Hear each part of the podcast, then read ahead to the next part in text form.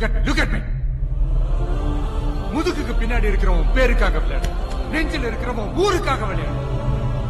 நீங்க போடுற ஒவ்வொரு கோலும் உங்க கோல் கிடையாது. உங்க டீமோட கோல் உங்களை சப்போர்ட் பண்ற ஆடியன்ஸோட கோல்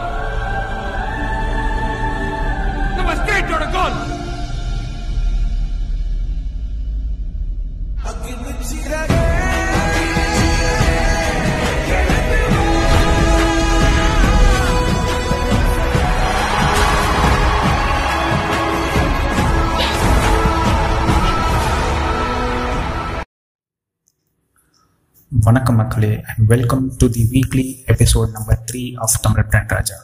ஒவ்வொரு வெள்ளிக்கிழமையும் உங்களை இந்த பாட்காஸ்ட் தொடர்ந்து வந்தடையும் அப்படின்றத தொடர்ந்து தெரிவிச்சுக்கிட்டு போன எபிசோடில் நம்ம எப்படி தன்னிச்சையான இசை இண்டிபெண்ட் மியூசிஷியன்ஸ் அவங்களுக்கு ஒரு பிராண்டிங் கொடுக்கலாம் அப்படின்ற ஒரு விஷயத்தை பற்றி டிஸ்கஸ் பண்ணியிருந்தோம்.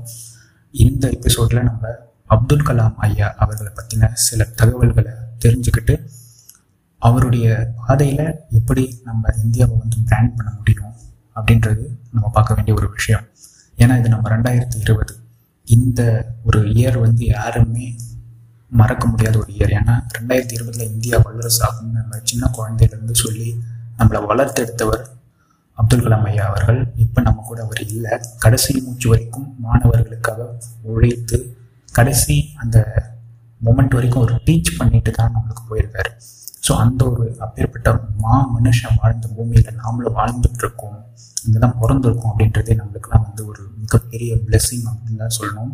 இது என்ன நான் எதுவுமே ப்ரிப்பேர் பண்ணிலாம் பேசலை. இந்த பாட்காஸ்ட் ஃபுல்லாமே எனக்கு மானசீகமாக என்ன தோணுதோ நான் பார்த்த அவர்கிட்ட இந்த உயர்ந்து ரசித்து அனுபவித்த விஷயங்களை தான் நான் உங்களுக்கு நான் பகிர்ந்துகிட்டு இருக்கேன் பாட்காஸ்ட்டாக எங்கேயோ ராமேஸ்வரத்தில் தனுஷ்கோடி பக்கத்தில் இருக்கிற ஒரு சின்ன மீனவ குடும்பத்தில் ஒரு படகு கற்ற தொழிலில் இருக்கிற அந்த குடும்பத்தில் பிறந்த ஒரு ஏழை மாணவன் இந்திய நாட்டுடைய ராஷ்டிரபதி பவன் டெல்லியில் இருக்கிற ஒரு கோட்டை பிரிட்டிஷ்காரன் கட்டணத்து அதில் போயிட்டு அமர்ந்த ஆட்சி அதிகாரம் எல்லா கோப்புகளையும் அவர் கையெழுத்திட்டால் தான் இந்திய அரசாங்கமே நடக்கும்.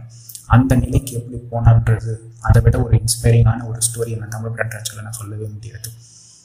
நியாயப்படி தர்மப்படி ஃபஸ்ட் எபிசோடாக கூட நம்ம தலைவர் அவரை பற்றி தான் நம்ம பண்ணியிருக்கணும் குடியரசுத் தலைவர் மக்களின் குடியரசுத் தலைவர் ஏவுகணை மனிதன் மிசைல் மேன் ஆஃப் இந்தியா அப்படின்ற ஒரு பட்டம் வந்து எப்பயுமே அவருக்கு வந்து கொடுத்துருப்பாங்க. Is not just missile man of India ஏவுகணை மட்டும் இல்லை அணுசக்தி தொழில்நுட்பம் பொக்ரானில் நடந்த அந்த ஒரு விஷயமாகட்டும் அமெரிக்காவுக்கே தெரியாமல் அவங்களுடைய சீஸ்மிக் ரேடார்லேயே வராத ஒரு டெஸ்ட் அப்படின்னு பார்த்தா யாராலையுமே பண்ணியிருக்க முடியாது. நம்ம குடியரசுத் தலைவர் முன்னாள் ஜனாதிபதி அவர் தலைமையில் அந்த டீம் அடல் பிஹாரி வாஜ்பாயுடைய தலைமையின் கீழ் இயங்கி அந்த சாதனையை செஞ்சு முடித்தாங்க உலகத்தையே திரும்பி பார்க்க வச்சாங்க. அமெரிக்கா ரஷ்யா சீனா போன்ற அணு ஆயுதம் பொருந்திய அந்த ஜாம்பவான்கள் நம்மளை அணு ஆயுதங்களை வச்சு ஒரு அரசியல் நிகழ்த்தி நம்மளை மிரட்டிட்டு இருக்கும் பொழுது நாங்களும் ஒன்றும் சலைச்சவங்க இல்லை எங்களை பாதுகாத்துக்க எங்களுக்கு தெரியும். நாங்கள் இதை தப்பான நோக்கத்துக்காக பயன்படுத்த மாட்டோம். எங்களுடைய பலம் என்னன்றது உங்களுக்கு புரியணும் அப்படின்ற ஒரு விஷயத்துக்காகவே அந்த அணுசக்தி அந்த சோதனையை வந்து உக்ரானில் நிகழ்த்தி முடித்தாங்க அந்த ஒரு சின்ன நிகழ்வுக்கு சின்ன நிகழ்வுன்னு சொல்ல முடியாது. அது வந்து ஒரு பிரளய நிகழ்வு. தார் டெசர்ட் கீழே ஒரு மினி நிலநடுக்கம் ஐந்து செகண்டுக்கு வந்துச்சு. அங்கே இருக்கிற மக்கள்லாம் அப்புறப்படுத்திட்டு பாதுகாப்பான இடங்களில் வச்சு தான் அந்த டெஸ்ட்டை பண்ணியிருக்காங்க. ஏன்னா இந்தியாவுடைய எதிர்காலமே அதை நம்பி இருக்கிறது. ஏன்னா அணுசக்தின்ற ஒரு விஷயத்தை வச்சுக்கிட்டு உலகம் ஃபுல்லாக நம்மளை மிரட்டிட்டு இருக்கும் பொழுது இந்த ஒரு விஷயத்த கண்டிப்பாக நம்ம பண்ணி ஆகணும். நம்ம பலம் என்ன அறிவியல் ஞானம் என்னன்றத உலகத்துக்கு உணர்த்தணும்னு சொல்லிட்டு அப்துல் கலாம் ஐயா தலைமையின் கீழே யாருக்குமே தெரியாமல் நடந்திருக்கு. அமெரிக்கன் டாப் சீக்ரெட் ஏஜென்சியாலே கண்டுபிடிக்க முடியாத ஒரு விஷயம் அவர் நிகழ்த்திருக்கிறார் குரோம்பேட்டையில் இருக்கக்கூடிய மெட்ராஸ் இன்ஸ்டியூட் ஆஃப் டெக்னாலஜியில் தான் ஏரோநாட்டிக்கல் இன்ஜினியரிங் படிச்சிருக்காரு. அதுக்கு முன்னாடி திருச்சியில் செயின்ட் ஜோசப்ஸ் காலேஜில் படிச்சிருக்காரு. இதுக்கப்புறம் இஸ்ரோ டிஆர்டிஓ போன்ற பல்வேறு விஞ்ஞான அமைப்புகளில் இந்தியாவுடைய சயின்டிஸ்டாக ராக்கெட் தொழில்நுட்பம் ஆகட்டும் பிஎஸ்எல்வி த்ரீ தான் அவர் ஃபஸ்ட்டு லான்ச் பண்ணார். தோல்வியில் முடிஞ்சது. விடாமுயற்சி அவர் கைவிடலை. இருபது கோடி வங்கக்கடலில் வீணா போட்டிங்கன்னு சொல்லிட்டு பத்திரிகையாளர்கள்லாம் அவரை நோண்டி நொங்கெடுத்தாங்க.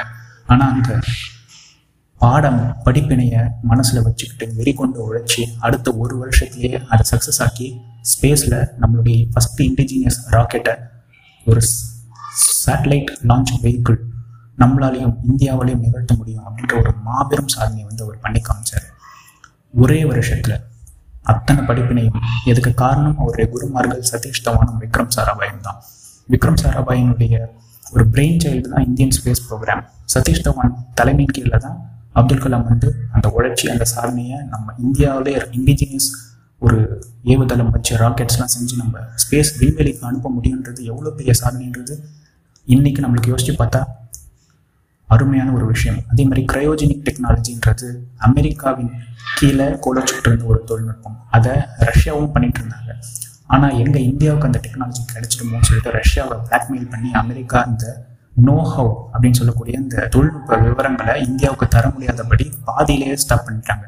அந்த ப்ரோக்ராமையும் கையில் எடுத்து முழுமையாக முடிச்சு கிரயோஜனிக் அதாவது மிக குளிர்ந்த நிலையில் செய்யக்கூடிய அந்த தொழில்நுட்பத்தை இந்தியாவிலையும் செஞ்சு முடிக்க முடியும் அப்படின்ற விஷயத்தையும் நம்ம குடியரசுத் தலைவர் முன்னாள் ஜனாதிபதி அவர் வந்து நிகழ்த்தி காமிச்சார். இது மட்டும் இல்லாமல் பல்வேறு அறிவியல் ரீதியான கண்டுபிடிப்புகளை எளிய ஏழை மக்களுக்காக அவர் செஞ்சிருக்கார். உதாரணத்துக்கு இருதய அறுவை சிகிச்சையில் பயன்படுத்தக்கூடிய மிக குறைந்த விலையிலான ஸ்டென்ட்டை எந்த விதமான பேட்டன்ட் இன்டெலெக்சுவல் ப்ராப்பர்ட்டி ரைட்ஸ் இது எதுவும் தன் பேரில் போட்டுக்காம அப்படி போட்டிருந்தாருன்னா அந்த லாயல் ராயல்ட்டி எல்லாமே அவருக்கு தான் போயிருக்கும். அந்த காசு யார் அதை யூஸ் பண்ணுறதா இருந்தாலும் அவர்கிட்ட அந்த தொகையை செலுத்திட்டு தான் அந்த தொழில்நுட்பத்தை வாங்கியிருக்க முடியும் இல்லை பயன்படுத்தியிருக்க முடியும். ஆனால் அப்படி இல்லாமல் இது ஏழை எளிய மக்களுக்கு கண்டிப்பாக போய் சேரணும் அப்படின்ற அந்த மிக உயரிய அந்த சிந்தனை இருக்கு இல்லையா? அதுதான் நம்மளுடைய மக்கள் ஜனாதிபதி ஐயா. பூட்டி கிடந்த ராஷ்டிரபதி பவனுடைய அந்த கேட்டுங்களை மழலைங்களுக்கு ஒரு கொஞ்சம் இடமா அந்த ரோஜா கூட்டமாக மாத்தின அந்த ஒரு மனசு இருக்கு இல்லையா? அந்த ஒரு மனசு தான் நம்மளுடைய தமிழக ஒரு நம்ம தமிழ் நெஞ்சங்கள் எல்லாருமே பெருமை கொள்ற ஒரு விஷயம். இந்திய தேசமே பெருமை கொள்ற ஒரு மனிதர் அவர். இருந்தாலும் குறிப்பாக நம்ம ராமேஸ்வரத்தில் பிறந்த அந்த தெய்வம் வாழ்கிற வரைக்கும் நம்மளுக்கு ஏதோ ஒன்று கொடுத்துட்டு தான் போயிருக்கு. அதே மாதிரி ஐஏஎம்ல ஷில்லாங்கில் அவர் வந்து அந்த ஸ்பீச் கொடுக்கும்பொழுது தான் அவருடைய உயிர் வந்து கடைசியாக பிரிஞ்சது. அதுக்கு முன்னாடி அவர் நிகழ்த்தாத அந்த சாதனைகளே கிடையாது அப்படின்னு சொல்லிட்டு சொல்லலாம். எல்லா விதமான நாட்டு அறிஞர்களுக்கும் அமெரிக்கா இஸ்ரேல் உலகம் கோலோச்சும் அந்த விஞ்ஞானிகள் கூட்டம் இவரை பார்த்து நடந்துச்சு. மிசைல் மேன் ஆஃப் இந்தியா அப்படின்னு சொல்லிட்டு இவரை அழைச்சிச்சு. அப்துல் கலாம் நம்ம கையில் இருக்கிற வரைக்கும் உலகத்தின் எந்த அந்நிய சக்தியாலும் நம்மை துளி கூட அசைத்து பார்க்க முடியாதுன்றது ஒரு அறுதிட்டு கூறக்கூடிய உண்மை. ஸோ அப்படி ஒரு சிம்மா சிம்மாசனத்தில் சிம்ம சொப்பனமாக திகழ்ந்த நம்மளுடைய ஜனாதிபதிக்கு நாம் செய்ய வேண்டிய கடமைன்னு ஒன்று இருக்கு. அவர் ரெண்டாயிரத்தி இருபதுல இந்தியாவை உலகின் தலை சிறந்த ஐந்து தேசங்களில் ஒன்றா கொண்டு வரணும். இதுக்காக இளைஞர்கள் உழைக்கணும் அப்படின்றதுக்காக பல்வேறு புத்தகங்கள் அக்னி சிறகுகள் போன்ற பல்வேறு புத்தகங்களும் தங்களோட சொற்பொழிவுகளையும் எங்கெங்கெல்லாம் ஒரு மாணவர்களை போய் பார்க்குறாரோ அங்கே எல்லா இடத்துலையுமே அவர் வந்து இந்த விதையை தான் அவர் விதைச்சிட்டே வந்தார். அந்த விதையை நம்ம நனவாக்கணும். ரெண்டாயிரத்தி இருபதில் இந்த கொரோனா வைரஸ் சுச்சுவேஷன் காரணமாக பல்வேறு திட்டங்கள் முடக்கப்பட்டாலும் இன்னும் அவர் நினைச்ச நிலைக்கு நம்மளால் வர முடியாமல் போனாலும் இனி வரும் காலங்களிலாவது அவர் சொன்ன பாதைப்படி நடந்து நம்மளுடைய தேசத்துக்கும் நம்மளுடைய சமுதாயத்திற்கும் நம்மால் துளியாவது ஏதாவது நன்மை செய்ய முடியும் என்றால் அதுதான் அவருடைய ஆன்மாவிற்கு நாம் செலுத்தும் உண்மையான அஞ்சலியாக இருக்க முடியும். இதை திடீர்னு எனக்கு ஏன் சொல்லணும்னு தோணுச்சுன்னா போன வாரம் அமேசான் பிரைமில் சூரியரை போற்று சூர்யாவுடைய ஒரு நல்ல தரமான ஒரு படத்தை பார்த்தேன். அதில் அப்துல் கலாம் ஐயாவுடைய ஒரு ரெஃபரன்ஸ் ஒரு சீனில் வச்சுருப்பாங்க. கண்ணில் தண்ணி வந்துருச்சு கண் கலங்கிடுச்சு. அதுக்கப்புறம் நேஷனல் ஜியாகிரபிக்கில் மெகா ஐகான்ஸ் அப்படின்ற ஒரு டாக்குமெண்ட்ரியை பார்த்தேன் அதில் ஐயாவுடைய அந்த அரை மணி முக்கால் மணி நேரம் அந்த ஃபுட்டேஜ் பார்த்தேன். கண்ணிலிருந்து தண்ணி மாலை மலையாக வந்துட்டே இருந்தது. இப்படிப்பட்ட ஒரு மனுஷனை கையில் வச்சுக்கிட்டும் நம்மளால் சாதிக்க முடியும்னா உலகத்தில் எந்த மனுஷனை வச்சுக்கிட்டும் நம்மளால் சாதிக்க முடியாது. நூற்றி முப்பது கோடி மக்கள் தொகை இருக்கிற அறுபத்தைந்து கோடிக்கும் அதிகமான இளைஞர்கள் வாழ்கின்ற இந்த சமுதாயத்தில் நம்மளால் சாதிக்க முடியலன்னா வேறு எங்கேயுமே சாதிக்க முடியாது. நம்ம அதுக்கு செய்ய வேண்டியது ஒன்றே ஒன்று தான் பிரெயின் ட்ரெயின் எனப்படக்கூடிய அந்த மனித வளத்துடைய அந்த சுரண்டல் நம்ம நாட்டிலேருந்து நடக்குது. ஏன்னா நம்ம நாட்டில் சரியான வாய்ப்புகள் இல்லாததால் வெளிநாட்டுக்கு போகிறாங்க அது முதல்ல குறைச்சி இங்கே வேலை வாய்ப்பு அதிகமாக உருவாக்கி ஐயாவுடைய வழிப்படி நம்ம நடந்தோம்னா அவர் சொன்ன விஞ்ஞான முன்னேற்றங்கள் இந்தியாவுக்கு பயன்படும். ரெண்டு நாளைக்கு முன்னாடியிலிருந்தே இந்த நியூஸ் வந்து பரவிட்டு வருது. மேனுவல் ஸ்கேவஞ்சிங் சொல்லப்படக்கூடிய மனித கழிவுகளை மனிதனை அகற்றும் அவல நிலையிலிருந்து இனிமே ஒரு விடுதலை கிடைக்க போகுது. அதுக்கு எந்திரம் மூலமாக தான் கட்டாயம் அதை க்ளீன் பண்ணணும் அப்படின்ற ஒரு சட்டத்தை கொண்டு வந்திருக்காங்க. அதுக்குன்ற மிஷினை வந்து எல்லா இடத்துலையும் பயன்படுத்த போகிறாங்கன்ற ஒரு அருமையான ஒரு தகவல் வந்திருக்கு. இது எவ் எப்பயோ செயல்படுத்தப்பட்டிருக்க வேண்டிய ஒரு தொழில்நுட்பம். இன்னைக்கு அது செயல்பட்டிருக்கு. ஐயா இருந்திருந்தா ரொம்பவே சந்தோஷப்பட்டிருப்பாங்க. அவருடைய ஆத்மா. இதை பார்த்து எல்லாரையும் வாழ்த்து இருக்கும். அதை யார் யாரெல்லாம் செயல்படுத்துகிறாங்களோ அவங்க எல்லாருக்குமே அவருடைய வாழ்த்து இருக்கும் அப்படின்றத நம்ம கண்டிப்பாக உணர முடியுது. ஏன்னா மனிதர்களுக்காகவே வாழ்ந்து மனிதர்களுக்காகவே இறந்து நீ ஏன் கடைசி வரைக்கும் கல்யாணமே பண்ணிக்கலையா? அப்படின்னு சொல்லிட்டு எல்லா மக்களும் கேட்கும்பொழுது கல்யாணம் பண்ணியிருந்தால் எனக்கு ஒரு குடும்பம் தான் இருந்திருக்கும் இல்லை குட்டின்னு இருந்திருக்கும்.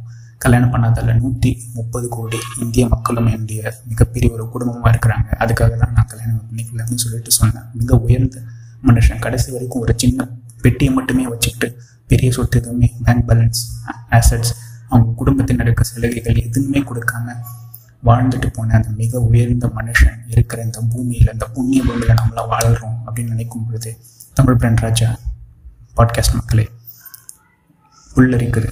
ஸோ இந்த அனுபவத்தை உங்களுக்கு இந்த ஒரு பாட்காஸ்ட்டில் சொல்லணும் அப்படின்னு சொல்லிட்டு தான் நான் முயற்சி பண்ணேன். அதில் வெற்றி சிறிதளவாவது அடைஞ்சிருப்பேன். அந்த கூஸ் பம்ப்ஸ் மூமெண்ட்ஸ் உங்களுக்கு வந்திருந்துச்சுன்னா இந்த பாட்காஸ்ட்டை பொறுமையாக கேட்டமைக்கு நன்றி.